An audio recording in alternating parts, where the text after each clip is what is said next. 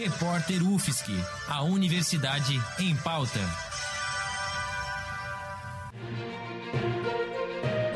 Cobertura especial Covid-19.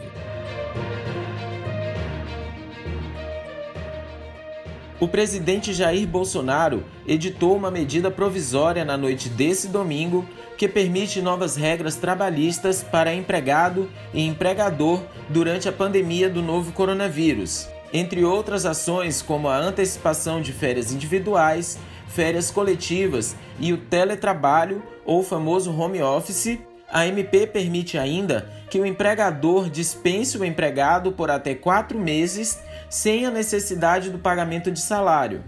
De acordo com o artigo 18 da medida provisória, o contrato de trabalho poderá ser suspenso durante o período de pandemia para participação do empregado em cursos ou programas de qualificação profissional não presenciais.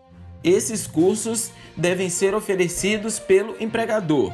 No inciso 2 do mesmo artigo, a medida permite ainda que o empregador dispense o salário integral e ofereça uma ajuda compensatória durante o tempo de suspensão do contrato.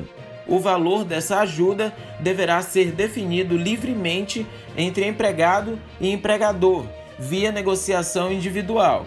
A medida passa a valer desde a noite de ontem, domingo, mas deve ser aprovada pelo Congresso Nacional, que tem 120 dias para tomar uma decisão.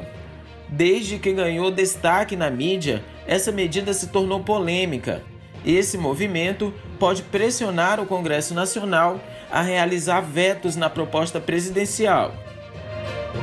Jefferson Souza para o repórter UFSC no combate ao coronavírus.